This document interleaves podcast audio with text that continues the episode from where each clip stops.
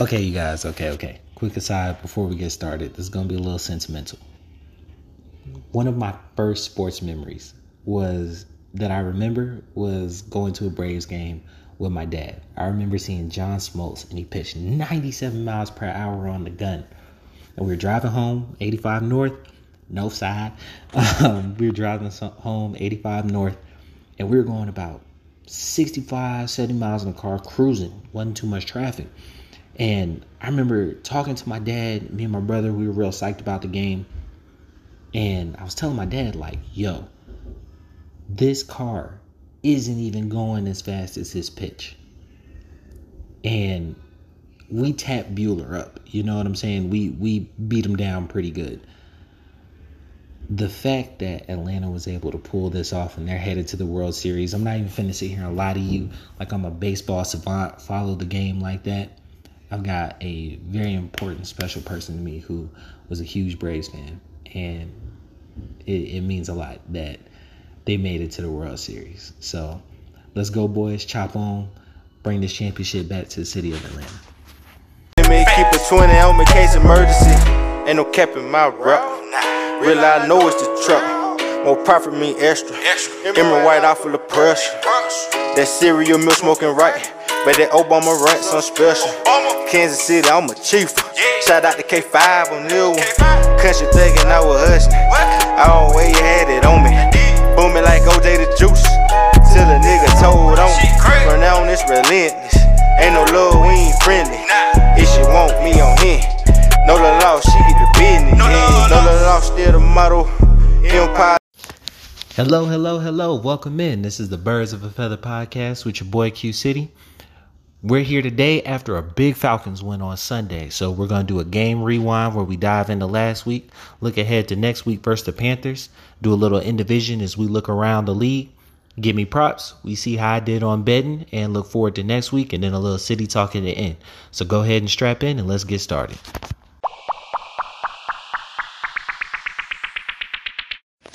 All right, so let's talk about this game on Sunday. I did predict the Falcons win they won by two. There was a lot going on in this game, and a lot I really want to dive in to talk about.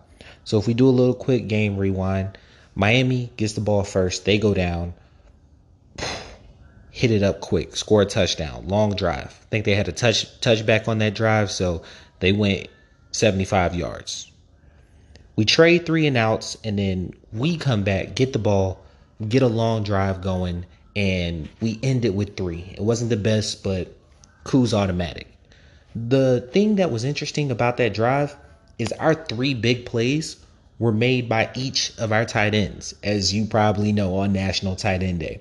But it was kind of indicative of how the game was going, how we were going to attack the middle of those zones with our tight ends. And Miami definitely switched it up because they are press man and have exotic fronts. But for the most part of the day, they came at us with four men, put the corners in cover two, and our safeties were their safeties were back deep. Our tight ends were able to eat up that middle of the field. And then when they were in man coverage, Atlanta ultimately exploited it. So then, this is what I would call the biggest drive of the game. Miami gets the ball. They are driving. They get stalled. Atlanta blocks the field goal that was the turning point in the game. I, I know a lot of people can point to different points, but Atlanta mm-hmm. blocking that field goal and then going down and scoring a touchdown, it, it, it was beautiful. It was over at that point. Should have been over. We had the momentum. We came into their house. We took the game back. It's 10 7 at that point. The mm-hmm. touchdown play was so amazing to me, strictly for the fact that it was very creative with the play calling.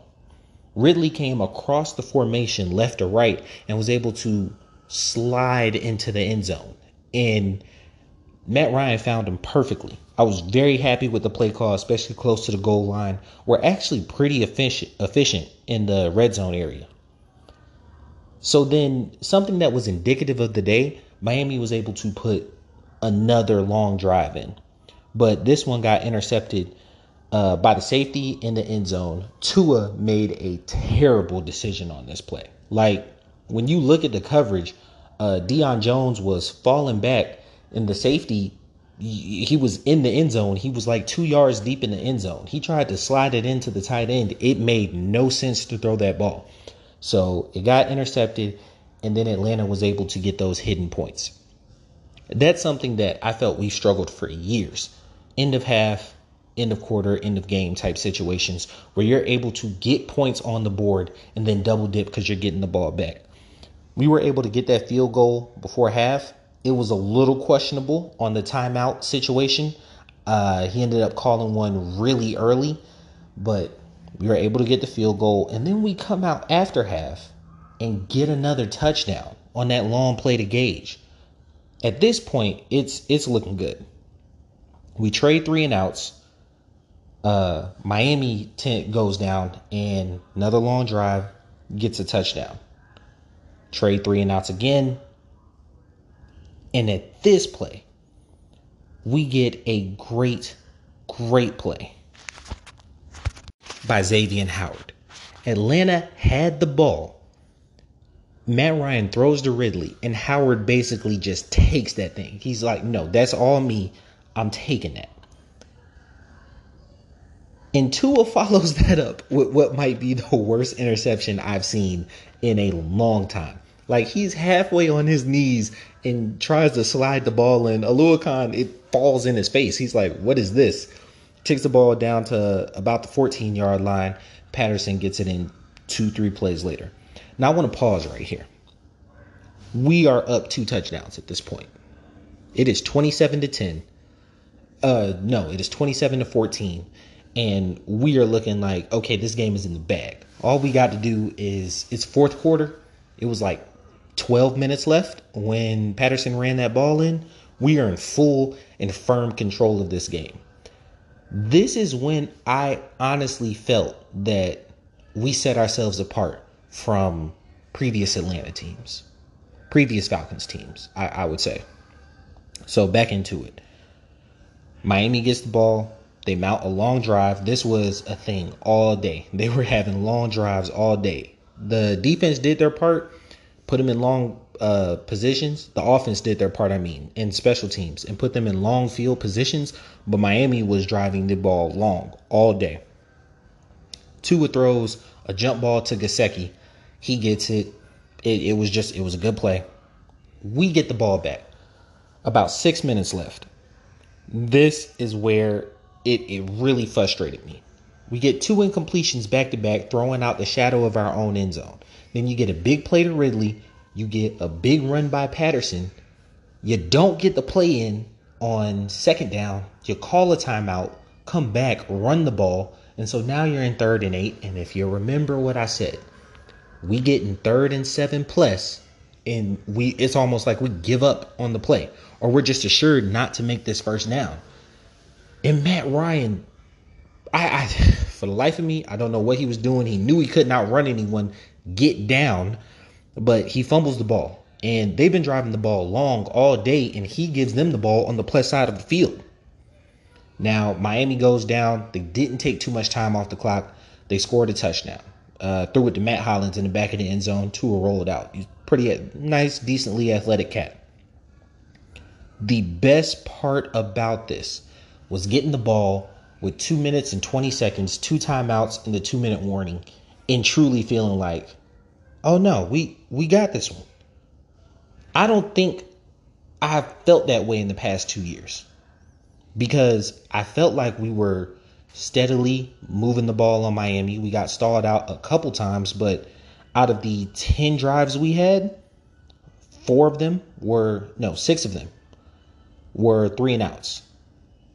Other than that, we scored it, it was a nice trade up to this point. So then we get to this drive.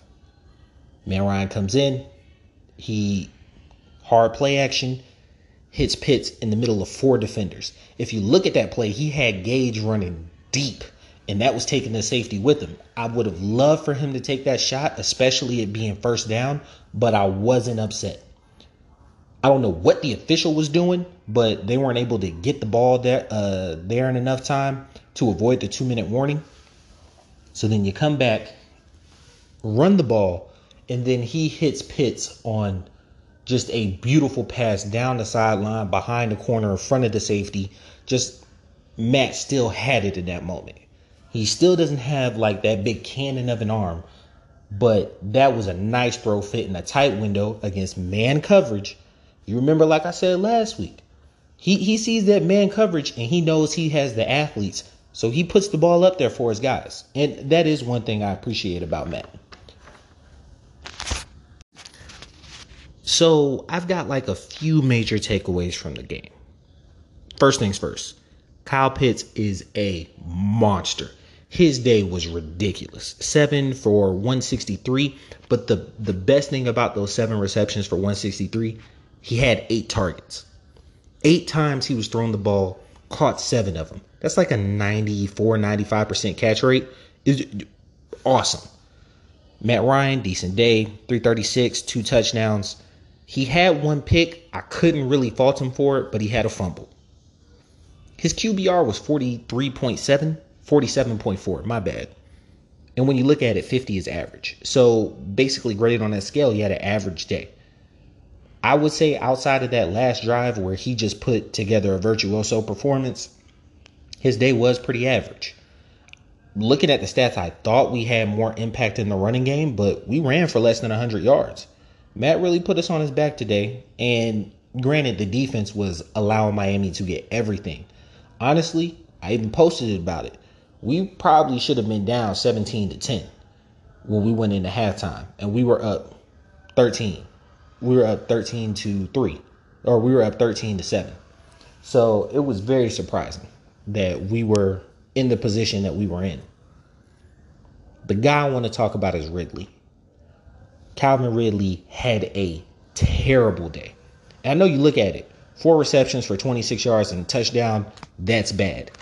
But no, when you look in the when you look into the numbers, it is terrible. He had 10 targets. Four receptions on 10 targets, 40% catch rate. That's that speaks for itself. That's terrible.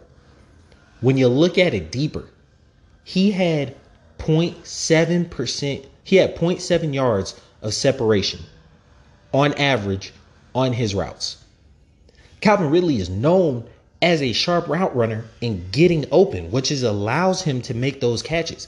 He doesn't he's not one of those body guys, excuse me, body guys that goes to you, snatches the ball away. He's okay, I've made two cuts on this route. I'm where I need to be. And now I have separation from the defender to make this nice catch. He was showing none of that this week. I don't know if it was still the personal issues going on, or maybe his body wasn't in football shape from taking two, taking basically two weeks off. You know, the London trip and then the bye week. But this this was a this was a super poor outing. Patterson, who's been a fantasy stud, he was almost non-existent in the passing game. Uh, two receptions for one yard, and then rushing, he had 60 yards and that touchdown. I thought there was much more to his game because it felt like he had a bigger impact than the stats, but you can't be mad at a win. I would just love to see more production out of those two guys in particular because they are a huge part of our offense. When you look at our defense, we had a much maligned day. Like I said, Miami was able to mount long drive after long drive we had some three and outs and getting them out the field off the field, and then our offense wasn't able to truly capitalize on it. And when you're looking at a defense, that's what you need. You need timely stops in red zone defense. We had the timely stops today, although our like I said, our offense wasn't able to capitalize, but our red zone efficiency was terrible. Outside of the block field goal, they didn't stop Miami from scoring. When we got that second, when we got that first interception, Miami wasn't in the red zone. Tua just made a terrible throw. Like that's that was a bad throw. um, yeah, Miami was able to get anything they wanted today. Leading tackler was Debo. He had 15 tackles, three for loss. He had our only sack, and he had a QB hit. Moreau, he did pretty good on the other side of AJ Terrell up until AJ got taken out with a um, head injury they said it's a neck injury instead. We're going to see his status for next week because we really need him. Uh, he did really good. They didn't throw at AJ much. Uh, I really only remember two passes going his way, and he allowed one of them to be he allowed one of them caught, and that's the hit where he messed up his neck. But Moreau was able to get three pass deflections. Uh, they picked on him a bit with the taller receivers, but he he held his own out there. My boy Grady Jarrett, because I've been seeing him getting slandered online. And the people slandering him seem to not recognize what a D tackle's job is in this defense. Of course, he needs somebody very dominant right next to him. It would help if we had edge rushers, but he provided the only push inside that we got. He had three quarterback hits, four tackles. Miami barely runs the ball, and today decided they were going to get everything they wanted running the ball. So Grady was tested and double teamed pretty much all day. If you look at it, we had missed tackle after missed tackle in the backfield. Grady was demanding a double team and still ended up with four tackles and three QB hits like I said, Debo was our only sack, and in total, we only had four QB hits and I think six hurries. Tua dropped back way too much not to be feeling the Falcons defense. We got to get consistent pressure from the edges because Grady's doing his job in the middle, and I don't think we have the coverage behind us to hold up sending sending the house, sending blitz. We blitzed very, very seldomly, and the three times we did ended up in a sack, a touchdown, and an incompletion. So it's about a 66% uh, success rate on that. But still, allowing a touchdown because you blitz is not ideal. It's something we really got to look to fix.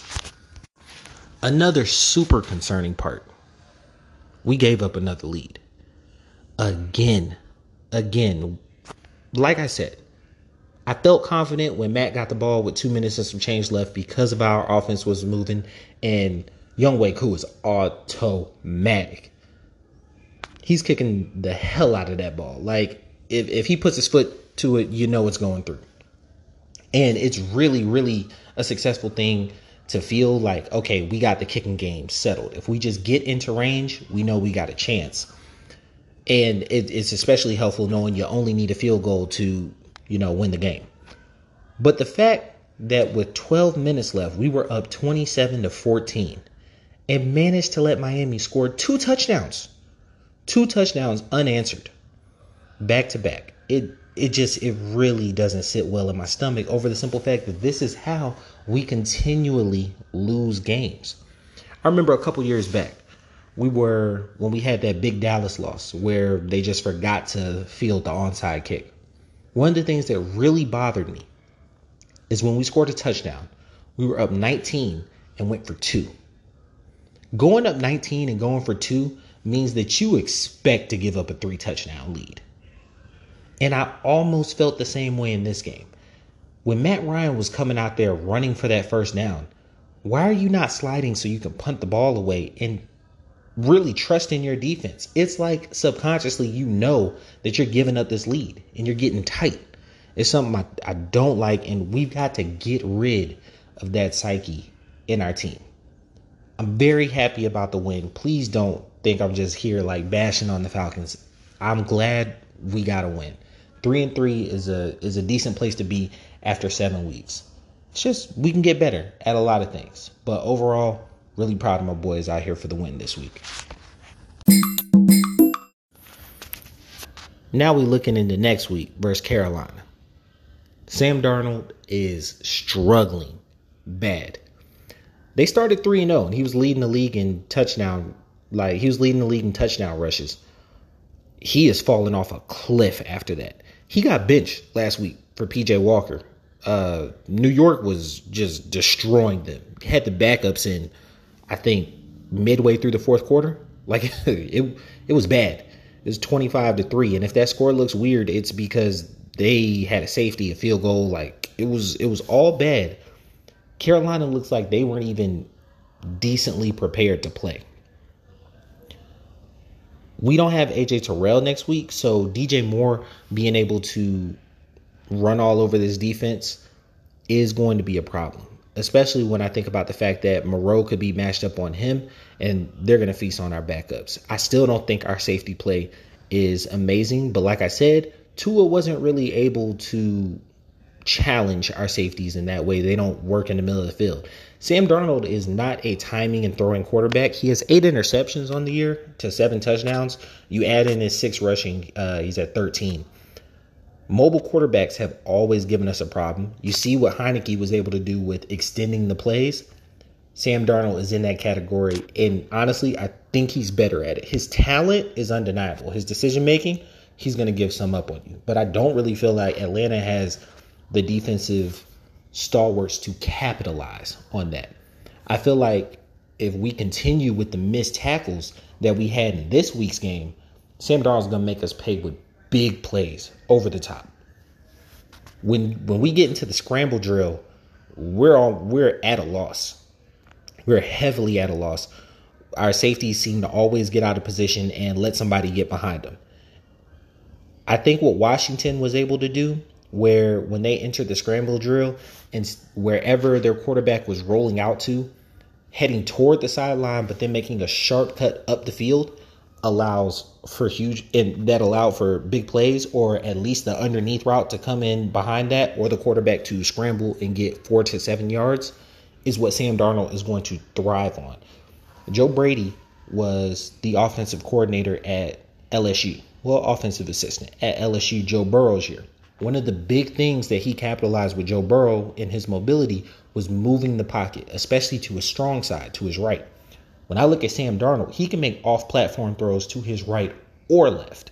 And so I see them moving that pocket especially since Atlanta doesn't have significant edge rushers, sealing that off and taking deep shots down the field, especially on first down. Chuba Hubbard is nice. No, he's not Christian McCaffrey. Like, no back in the league really is. But Chuba, I seen him at Oklahoma State. Boy can run. You know what I'm saying? He he's not just the outside the tackles try to get a field type either. He he can go in the hole and make somebody miss. He's having a decent season, and obviously he's getting the most carries because Christian McCaffrey's injured. Pretty sure he's still going to be out for this game. But I think us, with our problem stopping the run last week, we've really got to shore up that interior on the defense. I think us not having decent edges, decent ends, is going to be a problem this week in particular. Carolina loves sweeps to the outside or design runs to the left. Grady usually winds up at that right side D tackle. He, even if he's coming up field, he's chasing the play on the back end if they run a sweep or a toss to the left. One of two things are going to happen. They're either going to run away from Grady all day and punish us on the left side of that line, or they're going to run right up at Grady and double team him and get belly runs up the A gap all day long because Debo's light. And Oluokun, as you see, he can lay the wood, but he gets out of position all the time on screens and inside runs. And I really don't understand it because they run the gap right to him. And for some reason, he floods to where the guards go. Atlanta's favored by two and a half. I think that's a reasonable number. My early thought is to take Atlanta on that. Chinn on defense, really nice playmaking safety. He had a couple good plays against uh, New York. When I look at him, he tends to guess a little bit, but boy, when he comes down in the hole, he is shutting down that running game. And I think he's had two interceptions on the year.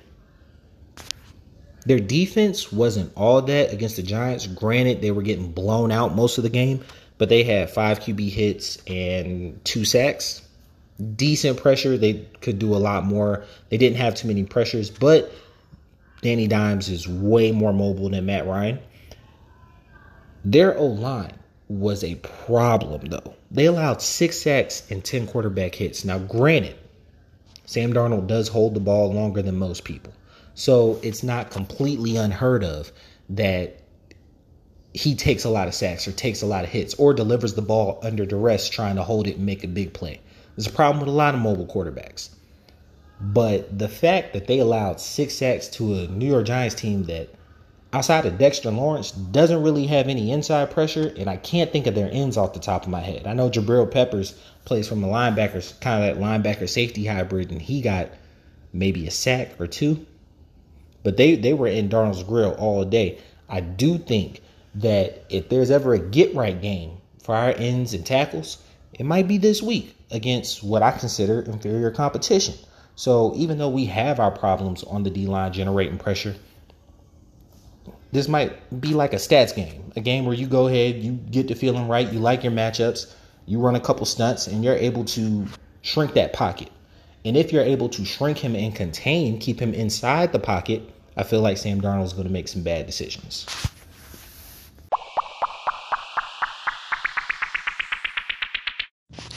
So let's take a look at in division. First things first, the Bucs killed the Bears, absolutely destroyed them. Tom Brady doing alien things, 602 touchdowns. They're six and one. I don't want to spend any more time discussing that man because I sports hate him. the Saints are playing the Seahawks right now. I fully intend for them to win that game. That puts them at four wins, and the Seahawks at five losses, two and five down there with the Giants. So our division is looking at six wins, four wins, and two teams with three wins heading into next week. Uh, obviously, already discussed the Panthers. Right now, we are only one spot out of the seven seed with three wins. Detroit is winless right now, and Minnesota and Chicago both have three wins. Green Bay is on top of that division with six. They, they, the Bucs and the Rams have six wins, but the Rams obviously are in the wild card spot because Arizona is undefeated right now. Uh, the NFC East has Dallas, who has five wins and only has one loss.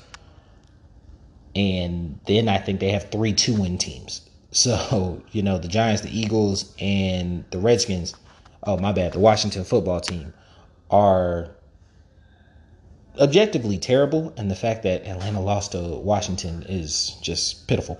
But anyway, the NFC West, like I said, has Arizona undefeated and then LA at 6 and 1.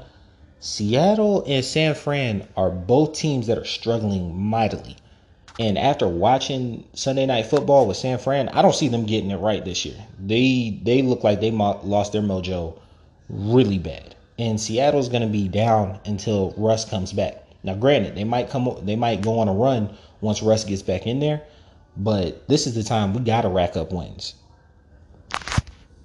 it's never too early to start thinking about the playoffs, but it can definitely get too late. I understand taking it one game at a time, but we've got to look at, at the fact that we're probably not going to win this division. Let's just be real. Let's just be real. I'm not being a Falcons hater or anything like that. The the Bucs are running away with this thing right now. And they've got that high-powered offense. Their defense is looking ridiculous. We play them again, but like I said, they only got one loss right now, and we got three. So we're two and a half behind them. I think our reasonable assumption is to either get the seven or the six seed. The five seed, I feel, is already locked up, and it's going to be between the second team and the NFC West, which means we're really fighting Minnesota, Chicago, Seattle, like I said, when Russ gets back on point, and the Saints because it's, it's looking like the Panthers are going to fall out of this. When I look at Chicago, they're starting Justin Fields. He's he's a rookie. He's a rookie, and against good teams, he looks absolutely terrible. I never trusted Kirk Cousins a day in my life. So even though Minnesota might get to nine, ten wins, he's going to choke it up if it if it comes down to the point. Seattle is obviously scary. I think they're going to get on a run even now. I project them to be two and five after this game. Our big opponent just happens to be our biggest opponent. The Saints are a conundrum. It's like they shouldn't be this good, but they're just good enough. And at the point after tonight, they should have one more win than us. Play them twice, haven't even started playing them yet. We've got to win both those games. We've got to. It's it's non-negotiable because I feel a split or a sweep with them would be the difference between us making the playoffs or not. And now for my favorite portion, the betting portion. Give me props. The NFL portion of my betting I usually release on Thursday because that's when the prop bets come out. As of now, Atlanta's got a two and a half line on Carolina, and I'm taking Atlanta for the win. I will give out the rest of my prop bets on the Thursday podcast as well as posting them online at QCity11. I give out my NBA props each night before the game. So check me out on Twitter, QCity11, as well as on Instagram. So let's look how we did last week. I talked about having a parlay. And a parlay means you're betting that all four things happen. And you're looking at the game and you're like, oh, yeah, that's happened. Oh, yeah, that's happened. Oh, yeah, that's happened. And you look at the end of the game and you realize you're not getting paid out and you're like, what the hell happened? Well, let me tell you what happened. If you remember my four bets from last week, Falcons win straight out. Dolphins were favored. I bet that the Falcons would win. Bam, happened. Debo over seven and a half tackles. If you remember me saying, I was like, oh, that's the easiest bet on point. He had 15. So, of course, took the over. Tua over one and a half touchdowns. He threw four. I knew he was going to eat up this Atlanta defense. I just thought, hey, we've got enough to overpower him. And we did. Let's go, Falcons. The one that killed me, I had Ridley over 76 and a half yards. This man had 26, bro, with a straight face. Went out there, caught the tutty, and you like, oh yeah, he about to kill today. Didn't do shit else. Bruh, if you want to talk about mad that you losing some money, you can't be too mad at the win, but come on. What were you doing out there? What were you doing out there that you had 26 yards against backup DBs and a guy coming right off the IR? It, it was just it was it was terrible showing. It was terrible outing. Cost me on parlay. Uh, I made some other bets that you know on other games, so was able to get decent. But oh, that one hurt. That one hurt. We'll look at the props for next weekend and see what we're gonna do. Might not parlay. Might just might just bet these props straight up and see if we win because I, I don't think I can do that to my soul again. That one hurt.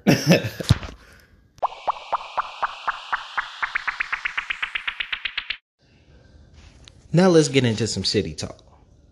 First things, I finally got a DM message from my man Jeremy. He was asking me to talk about Grady Jarrett and Jordan Davis. So, for y'all for y'all who don't know, Jordan Davis is defensive tackle at Georgia. He is playing like a man possessed. Now, if you look at Grady Jarrett, he's got two years remaining on his current deal. His dead cap is 28 this year. This is down from 31 last year. You know, he signed that big deal. This is his age 29 season. This is age 28 season. His age 29 season, he'll have a $7.3 million cap hit. And then his age 30 season, he's an un- unrestricted free agent. I see them re-signing him next year to a two or three year deal, but I feel like that's all they're going to offer him. Otherwise, after next year, I definitely consider him free agent material. I'm not a huge fan of giving over 30 year old players big contracts that aren't quarterbacks. So I could definitely understand if they let him walk. And with that being the case, drafting Jordan Davis makes a lot of sense. Here's my only problem with that Atlanta is one win out of the seven seed right now, which means if you make the playoffs, the earliest pick you get is 18? No, 21. That's the earliest pick you get if you make the playoffs because 14 teams in the playoffs. The Jordan Davis ain't going to be there. he's, he's not. If you go back and you look at Cam Newton's year at Auburn, Cam Newton being drafted number one wasn't really a huge surprise. Look at somebody like Nick Fairley on that team. He got drafted by Detroit. It was either three or six overall. It was in top 10. It's not that he was bad, and it's not that he wasn't deserving of a first round pick, but his spot definitely got elevated being on a national championship or at least a team that was highly commoditized, like highly seen, highly sought after that year. Look at Alabama. They've dealt with this year after year after year where if they're constantly on TV and that defense is constantly being seen and you're playing around other star players, they have linebackers, DBs, and defensive linemen that are drafted way higher, just strictly based off the pedigree of the defense and the fact that you're constantly seeing. Georgia's strength this year is their defense. And looking at it, they they are awesome. This isn't a college football podcast, so I'm not going to get into it and bore you too much with it. I just don't think Jordan Davis is going to be there late 20s. So at this point, you're looking for the Falcons to manufacture a trade. I don't know how aggressive this GM is going to be in the draft, and so it, it's going to be really interesting to see it. He didn't make too much movement outside of late round movement. I think in the fifth round, he moved down last year. So I don't see super aggressive moves to move up and draft for what is a potential need.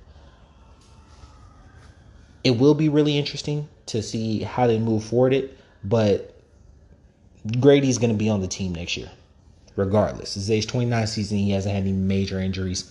You have an out if you want to take the 7.3 in dead cap. But otherwise, I consider his production outweighs his salary. He should be on the team next year. He's going to be upset because I don't think they're going to give him a new contract. And if you want to keep him for his age 30 season, you can designate him a franchise player or transition tag him. Either way, I see Grady Jarrett on the team for, of course, this year and next year.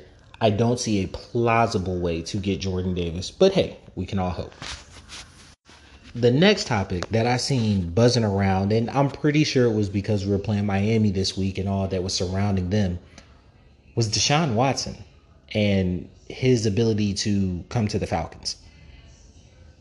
Let me be the first off to say I am not a moral compass. I don't know what was said or done. The only people that know what was said or done were the people was him and the masseuses. So I'm not here to cast moral aspirations on anyone. Whatever he does, that's him and the person's business and will be sorted out in legal matters. Let me be the first one to say that. That means nothing to me in the sense of I can't comment on that portion. So I'm going to keep it strictly football and numbers. That trade cannot happen.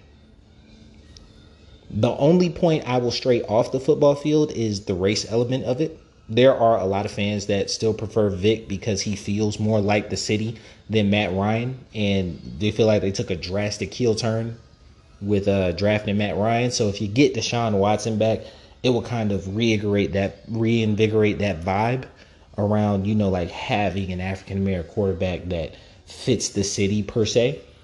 Um, when you look at the numbers though, it makes absolutely no sense. Cannot happen. Deshaun Watson signed a massive contract that extended on the end of his rookie deal. So, if you remember last time we talked, we talked about gra- drafting a rookie quarterback and how they're cheap. Well, they're cheap for four years, and then you get a fifth year option, which is significantly more money. How you maximize having that rookie deal is that you sign the player after their third year and basically prorated on your cap those huge numbers that you're paying him. So he's got a $36 million annual salary. After his third year of his rookie deal, he was only making about $7 million. So they'll tack on the huge cap numbers early in his deal and then try to thin them out later because, you know, NFL teams can always get out of deals. You have them pretty even in the middle and then tapered off toward the end. Kind of like a fade, if you will when you cutting hair. Real heavy at the real heavy at the top, even in the middle, fade off at the back. So even though in cash it looks like he's making seven to ten million dollars, he gets paid in the signing bonus up front for three years of work. And then that is reflected on the dead cap. Meaning, th- this is why Houston is so reticent to cut him. If they cut him right now, it would be $67 million dead cap. That's honestly why they're waiting to, to the end of this year. I don't see him traded during the year. If they wait to the end of this year and, you know, like March 10th, the beginning of the next league year, he's owed $51 million. That's still really, really, really hard. If you were to put him, Matt Ryan, trade straight up, his contract, where he's making actual money, starts next year. We're going to have to take the dead cap hit for Matt Ryan, which is $26 million. Then add that on top of Deshaun's cap, uh, coming to us. We don't absorb his dead cap of 51. This is literally just absorbing his salary. So we would absorb the 18 million. But you add the dead cap and then his 18 million, that's 44 million just in the quarterback position, then you got to have a backup. We're spending $48 million in cap dollars on just the quarterback position for only one guy that's playing with us. That is tough. That is tough, especially when you have other holes on the team. You can't do it. You can't do it and reasonably build a team. You're paying one guy 26 mil not to play for you. That's before you sort out the the legal matters and mess going on. So as much as a talent on the football field, I love watching Deshaun Watson and I love seeing him play. It's just it's not possible to have him in a Falcons jersey this year or next. Okay, I thought about it and I'm going to tiptoe lightly around this part of the subject. Deshaun Watson isn't playing because the Houston Texans are sitting him down. It's not that he's not playing because the league has decided that he's done something wrong or that his legal matters have been absolved or that they've been settled in any way the fact that teams are talking about trading him mean the fact that teams are talking about getting a trade done for him leads me to believe that through their private investigations company wise they're looking at the claims and there may be a resolution in the future. But you have to realize once you trade for Deshaun Watson the league has not decided anything versus him yet. And you can be innocent in the court of law and still be suspended by the league if you remember the Ray Rice situation, his wife decided not to press charges against him. He hadn't played another down in the league. Greg Hardy, he was convicted of domestic abuse, got put on the commissioner exempt. He was accused of domestic abuse, got put on the commissioner's exempt list where he got paid. And as soon as he was found guilty, then he was suspended from the league. You look at somebody like it wasn't Patrick Willis. It was the other uh, San Francisco linebacker. And his girlfriend, you know, went out of her way to accuse him and lie on him and all this and that. There were no, he was going through the criminal proceedings and got put on the commissioner exempt list. You don't have to be guilty to get put on the commissioner exempt list. Whatever punishment he's going to face in a legal realm, he's going to also have to face punishment for the league. And honestly the most like big example that we can all wrap our mind around Mike Vick when he got released from prison and came back to the league he had to apply for reinstatement into the league. It wasn't just an automatic given that hey you're out of jail everything's good. Like no the league is a separate business. Basically you would think about it like this Say you got caught drunk driving. Stupid, don't do it, call an Uber. But say you got caught drunk driving. You getting caught for drunk driving and going to jail, if you were able to get out that night and make it to work the next day, your job, unless you're, you know, like in a high functioning job with a moral compass type thing, probably wouldn't fire you. You know what I'm saying? If you just got like a regular nine to five type thing, probably wouldn't fire you. If you stayed in jail and missed work, if they fired you or terminated you, you got out of jail, you would probably have to reapply. But if your job has a moral code and say you got pulled over and they thought you were drunk driving and put you in the dunk put you in the drunk tank to sober yourself up and you know you just had some Benadryl, you know what I'm saying? And you come out and come back to your job and they enact that moral compass, you weren't found guilty of anything. You didn't technically do anything wrong, but you made the company look bad getting locked up. And they could terminate you with cause for that. Same thing. The NFL is a private business. It is in the private business sector, and that's exactly what they can do to Deshaun Watson. So trading for him is truly just a moot point. Like I, I don't see any point why you would do it, but if you were to do it, you would have to look at the fact that even after the legal ramifications, the business of the NFL could then deal with him. So, my next point is about the passion of the fan base. I was talking to a friend and it really sparked this conversation. Atlanta has a lot of transplants, a lot of people coming from different spots, because they want to be part of the scene. You know, this is becoming the Hollywood of the South. Our basketball team is coming up. The Braves chop on, chop on, making it to the World Series, but there's so much fluidity going on in Atlanta. There's so there's so much to do. There's so much to be here. But a lot of people come from other places, and with coming from other places, bring their team's allegiance. There are so many Dallas fans here. There's a lot of Saints fans, you know, because regardless of how I feel about you football wise, a lot came as transplants from Katrina and, you know, built lives here. But they still keep their loyalty toward their team. We've got tons and tons of people from Florida, bunch of Miami fans, bunch of Tampa fans. And of course, we got people from New York. so we see Giants fans down here all the time. I think having that mosh posh of people, that huge group of people, even though Atlanta is a super metropolis, keeps us from being as passionate about the fan bases because this fan base is adopted as such.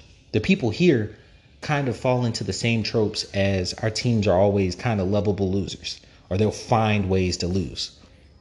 The passion that exists in the college football sphere for a team like UGA that's a little separated in Athens. People grew up there, they've been there for a couple generations, and for the most part, they've always won nine to nine to ten games. It's built that consistently over time. The Braves have a huge fan base, but a good part of that is because of TV deals. Turner Sports. You know what I'm saying? The, Braves were the only team you saw in pretty much the whole Southeast and up through uh, up through the Midwest. So you got a lot of Braves fans in Alabama, Mississippi, Nashville, South and North Carolina, and Florida, even as far out as Texas and Kentucky. And so, with that huge fan base of the Braves, you look and you think, man, why wouldn't it extend to the other Atlanta sports teams? And it's because, like I said, one transplants and uh, MLB isn't necessarily in those sectors. But then, two, is the fact that we as fans have just got to the point where we stop expecting mediocrity from our team and are being vocal about it. And I hear that we're a bad fan base because we say things like, oh, we should draft another quarterback, or like, oh, our running game sucks and get rid of this guy on the offensive line and fire the coaches. And I want you to know that is a healthy fan base. If you are a fan base that is not satisfied with mediocrity, that is fine. That is great. The fact that Atlanta isn't known as one of the places with a raucous fan base that's hard to play is is just straight up disrespectful. Not only because we have enough people, but the passion is there. We're just getting to a point to where we are as vocal about showing our passion in just the three weeks I've been doing this, my views for the podcast have doubled, tripled just because I put my name out there and say, hey, I'm talking about the Falcons and the Hawks. People want to hear about it. People want to hear different angles. People want to care about these teams. And so I, I, for one, am tired of being talked about like our fan base is bad or trash or anything like that. And I know you are too. So let yourself be heard. Let your voices be heard. I know for a fact that Atlanta's fan base was the reason Dan Quinn got fired halfway through the season because that wasn't a Falcons move. We held on to Mike Smith for years after he was done. We didn't let we didn't let Dan Quinn coach another game after that 0 5 start. And honestly, that's how it should have been. That's how it should have been. That is a fan base that is not satisfied with just good enough. Or in that case, plain up bad don't want to keep the status quo. We desire more. And that's a fan base who's used to winning. They talk about being spoiled by winning. Yeah, you can be. Once you win, you expect to win more. And I love seeing that from our fan base. So, in all truth and honesty, keep it up. At sometimes we become a little toxic. I feel like we want to fire every single player and everybody's a bum. But even getting those discussions up, getting those discussions in, just shows that these teams really matter to people. They matter in people's lives. And if you look at the Bible Belt, you look at the Southeast, football has always mattered. The SEC is huge. So for that to leak into our pro sports, it means the world to me. All right, so that's going to be the end of City Talk. This has been Birds of a Feather podcast with your boy Q City. Hit me up on Twitter and Instagram at QCity11. Love to hear from you guys. Thank you for all that y'all have done for the podcast, helping it grow, helping it build. Hit me up. I want to get better. If I shot you a listen, you gave me feedback, I 100% appreciate it. If I didn't say it back in text or in the message, you know I'm saying it here. I very much appreciate you. Uh, as always, go Falcons. I'll see y'all on Thursday.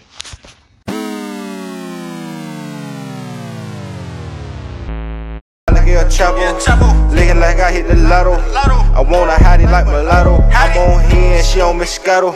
I'm in them good till tomorrow. I'm a robber for the Neros. Yo, little laws, I'ma put you on payroll. You smell that aroma? Design the air, it's a party here. Papa Corona, she moving the body, she working them heels. Gotta go get it mentality.